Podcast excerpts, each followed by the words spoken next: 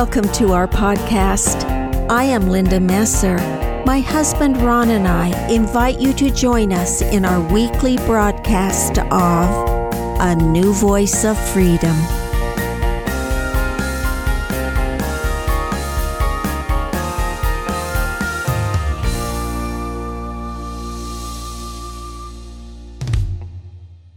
Welcome to season four of A New Voice of Freedom, written by Ronald Keith Messer.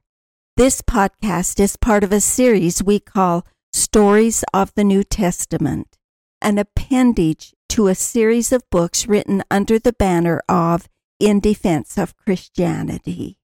Podcast 112, entitled The Temple of the Holy Ghost, examines Matthew chapter 12 22 through 50.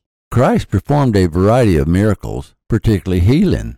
We seem to learn something new from each miracle. The following is the story of one possessed of a devil. Then was brought unto him one possessed with a devil, blind and dumb, and he healed him, insomuch that the blind and dumb both spake and saw. And all the people were amazed and said, Is not this the son of David? Devil possession perhaps has always been controversial. I think that silly Hollywood horror movies have so distorted the meaning of devil possession that some dismiss the concept altogether. However, Satan and his angels are real. They are spirits. All spirits, even our own, are made of matter too refined to see. The only difference between our spirits and the spirits of devils is that we have a physical body in the form and shape of our spirit. The only way evil spirits can have a body is to enter the bodies of those who have a physical body. The Bible says a third part of the host of heaven followed Lucifer. Christ said, Luke 12:17 through 18. And the seventy returned again with joy, saying, Lord, even the devils are subject unto us through thy name. And he said unto them, I beheld Satan as a lightning fall from heaven. One of the curses of Satan and his angels is that they were denied a physical body. We know that Satan and his angels fell to earth. What then do they do with their time? John the Revelator answers that question. Revelation 12, 7 through 13. And there was war in heaven. Michael and his angels fought against the dragon, and the dragon fought and his angels, and prevailed not. Neither was their place found any more in heaven. And the great dragon was cast out, that old serpent called the devil and Satan, which deceiveth the whole world. He was cast out into the earth, and his angels were cast out with him. And I heard a loud voice saying in heaven, Now is come salvation and strength and the kingdom of our God and the power of his Christ. For the accuser of our brethren is cast down which accused them before our God day and night. And they overcame him by the blood of the Lamb and by the word of their testimony, and they loved not their lives unto the death. Therefore rejoice, ye heavens, and ye that dwell in them. Woe to the inhabitants of the earth and of the sea, for the devil is come down unto you, having great wrath, because he knoweth that he hath but a short time. And when the dragon saw that he was cast unto the earth, he persecuted the woman which brought forth the man child. It is clear from the writings of John that the devil is persecuting the Christians. It takes many forms. The weapons used to combat Satan are unconventional. John records, and they overcame him by the blood of the Lamb and by the word of their testimony. That is also how the war in heaven was fought. It was not through contention, it was through testimony. The spirits in heaven who rejected the testimony of Christ followed Lucifer, were cast out of heaven with Satan. We know from the scene in the country of the Gergesenes that evil spirits were able to enter into the bodies of swine. Matthew 8 30 through 32. And there was a great way off from them an herd of many swine feeding. So the devils besought him, saying, if thou cast us out, suffer us to go away into the herd of swine. And he said unto them, Go. And when they were come out, they went into the herd of swine, And behold, the whole herd of swine ran violently down the steep place into the sea, and perished in the waters. The evil spirits were cast out of two men, and then entered into the bodies of swine. We learn that evil spirits, when invited, can enter into humans. Evil spirits like evil places. Where evil exists, there will be a gathering of evil spirits. They seek compatible environments.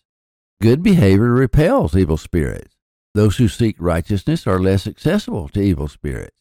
Evil behavior invites evil spirits. That does not necessarily mean those with evil spirits are in any way abnormal, but it does mean that the evil spirits are able to exercise greater power over the thoughts of that individual. Being in the presence of evil spirits does not mean that the evil spirits have the power to enter one's body, but it is safer to avoid evil places. The devils may simply prompt people to choose evil over good.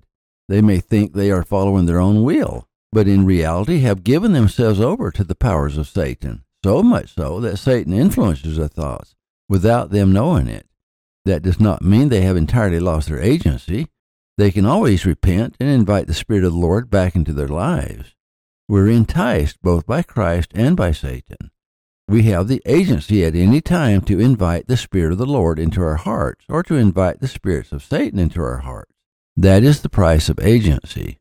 The Pharisees understood that Satan had power, but they falsely accused Christ of being under the influence of Satan. But when the Pharisees heard it, they said, This fellow doth not cast out devils, but by Beelzebub, the prince of the devils. Christ immediately revealed the flaw of their argument. And Jesus knew their thoughts, and said unto them, Every kingdom divided against itself is brought to desolation, and every city or house divided against itself shall not stand. And if Satan cast out Satan, he is divided against himself. How shall then his kingdom stand? And if I by Beelzebub cast out devils, by whom do your children cast them out? Therefore they shall be your judges. Christ again brings back the central message he taught in the Sermon on the Mount. But if I cast out devils by the Spirit of God, then the kingdom of God is come unto you. That central message is that when Christ is on the earth, the kingdom of heaven is at hand. It also means that as long as the power of Christ is on the earth, the kingdom of heaven is at hand. Christ said, Where two or three are gathered in my name, there am I in the midst of them. Christ added, Or else how can one enter into a strong man's house and spoil his goods, except he first bind the strong man, and then he will spoil his house? He that is not with me is against me, and he that gathereth not with me scattereth abroad. Next, Christ makes a startling statement. Wherefore I say unto you, all manner of sin and blasphemy shall be forgiven unto men, but the blasphemy against the Holy Ghost shall not be forgiven unto men. And whosoever speaketh a word against the Son of Man, it shall be forgiven him. But whosoever speaketh against the Holy Ghost, it shall not be forgiven him, neither in this world, neither in the world to come. That raises the question what is the role of the Holy Ghost? In 1 Corinthians 12:3 we learn, Wherefore I give unto you to understand that no man speaking by the Spirit of God calleth Jesus accursed, and that no man can say that Jesus is the Lord but by the Holy Ghost. We learn above that revelation comes through the Holy Ghost. It is by revelation that we know that Jesus is Lord. To blaspheme against the Holy Ghost, one must have a revelation that Jesus is Lord, and with that knowledge, still deny Jesus as Lord. Paul speaks often of the Holy Ghost. Romans 14:17 For the kingdom of God is not meat and drink, but righteousness and peace and joy in the Holy Ghost. We learn from Paul that with the kingdom of God on earth comes righteousness and peace and joy in the Holy Ghost. Obviously, the Holy Ghost cannot be separated from the kingdom of God, whether on earth or in heaven. Another gift associated with the Holy Ghost is hope. Romans 15:13 Now the God of hope fill you with all joy and peace in believing, that ye may abound in hope through the power of the Holy Ghost. One of the most remarkable statements of Paul regarding the Holy Ghost is the following 1 Corinthians 6 19. What? Know ye not that your body is the temple of the Holy Ghost which is in you, which ye have of God, and ye are not your own? Evil spirits are not allowed in the temple of the Holy Ghost. Righteousness is the key to prevent Satan from having power over us. That is why Paul said, 2 Corinthians 13:14 The grace of the Lord Jesus Christ and the love of God and the communion of the Holy Ghost be with you all. Amen. What more could a Christian ask for? For with the Holy Ghost comes revelation that Jesus is the Christ righteousness, peace, joy, hope, temple of the Holy Ghost in you, grace, love, and communion of the Holy Ghost. One can see why blasphemy against the Holy Ghost is so serious. Jesus further explains why rejecting the Holy Ghost once it has place in you is so serious.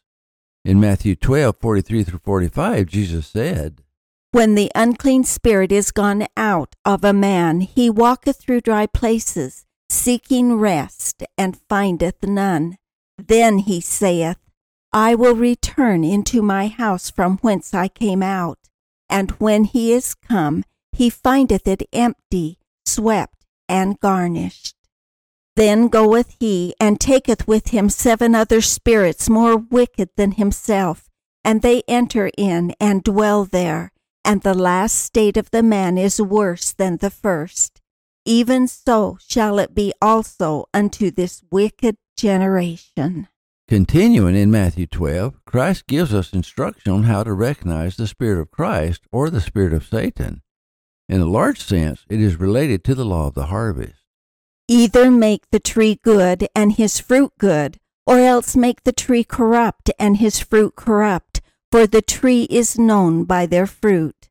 O generation of vipers, how can ye, being evil, speak good things. For out of the abundance of the heart the mouth speaketh. A good man out of the good treasure of the heart bringeth forth good things, and an evil man out of the evil treasure bringeth forth evil things. In the conclusion on the Sermon on the Mount, Jesus taught Matthew 7 16 through 20. Ye shall know them by their fruits. Do men gather grapes of thorns or figs of thistles?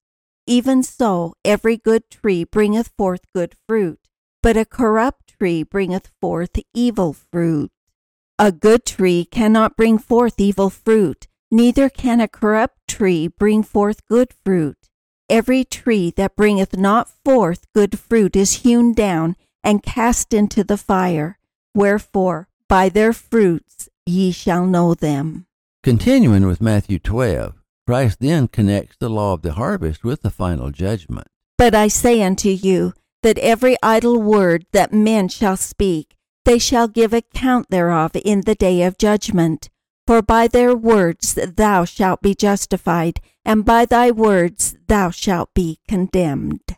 We can assume that we are judged not only by our words, but also by our works. John tells us. Revelation 2:23 And I will kill her children with death, and all the churches shall know that I am he which searcheth the reins and hearts, and I will give unto every one of you according to your works. John added, Revelation 2:26 And he that overcometh and keepeth my works unto the end, to him will I give power over nations. We look to James to clarify the distinction between faith and works. James 2:17 through 26. Even so faith, if it hath not works, is dead, being alone. Yea, a man may say, Thou hast faith, and I have works. Show me thy faith without thy works, and I will show thee my faith by my works. Thou believest that there is one God, thou doest well. The devils also believe and tremble. But wilt thou know, O vain man, that faith without works is dead? Was not Abraham our father justified by works when he had offered Isaac his son upon the altar? Seest thou how faith wrought with his works, and by works was faith made perfect? And the scripture was fulfilled which saith, Abraham believed God, and it was imputed unto him for righteousness, and he was called the friend of God. You see then how by works a man is justified, and not by faith only. Likewise also was not Rahab the harlot justified by works when she had received the messengers and had sent them out another way? For as the body without the spirit is dead, so faith without works is dead also. Notice that works are connected to faith and justification. Justification means to satisfy the demands of the law of justice on the law of mercy. But James says that faith can only be made perfect through works. In fact, without works, faith is dead. Works also reveal faith. Still, the key word is faith, which is the first principle of the gospel. We live by faith. That is why those who seek signs are so severely condemned. Continuing in Matthew 12. Then certain of the scribes and of the Pharisees answered, saying, Master, we would see a sign from thee. But he answered and said unto them, An evil and adulterous generation seeketh after a sign, and there shall no sign be given to it but the sign of the prophet Jonas. For as Jonas was three days and three nights in the whale's belly, so shall the Son of Man be three days and three nights in the heart of the earth. The men of Nineveh shall rise in judgment with this generation, and shall condemn it, because they repented at the preaching of Jonas, and behold, a greater than Jonas is here. The queen of the south shall rise up in the judgment with this generation, and shall condemn it, for she came from the uttermost part of the earth to hear the wisdom of Solomon, and behold, a greater than Solomon is here. Signs bypass faith. Remember, it was the Holy Ghost that reveals that Jesus is the Christ. That is pure revelation and does not require signs. Signs may astonish people for a while, but they have no power of conversion. Only the Holy Ghost can do that. Signs can, with distance, be explained away by coincidence or pseudoscience and have no sticking power. Christ concludes Matthew chapter 12 by redefining who his family is. While he yet talked to the people, behold, his mother and his brethren stood without, desiring to speak with him. Then one said unto him, Behold, thy mother and thy brethren stand without, desiring to speak with thee. But he answered and said unto him that told him, Who is my mother, and who are my brethren? And he stretched forth his hand toward his disciples, and said, Behold my mother and my brethren. For whosoever shall do the will of my Father which is in heaven, the same is my brother, and sister, and mother. We are all children of God, but in the end, only those who keep the commandments of God will be part of his family and inherit the kingdom of heaven. And as Paul said, For the kingdom of God is not meat and drink, but righteousness and peace and joy in the Holy Ghost.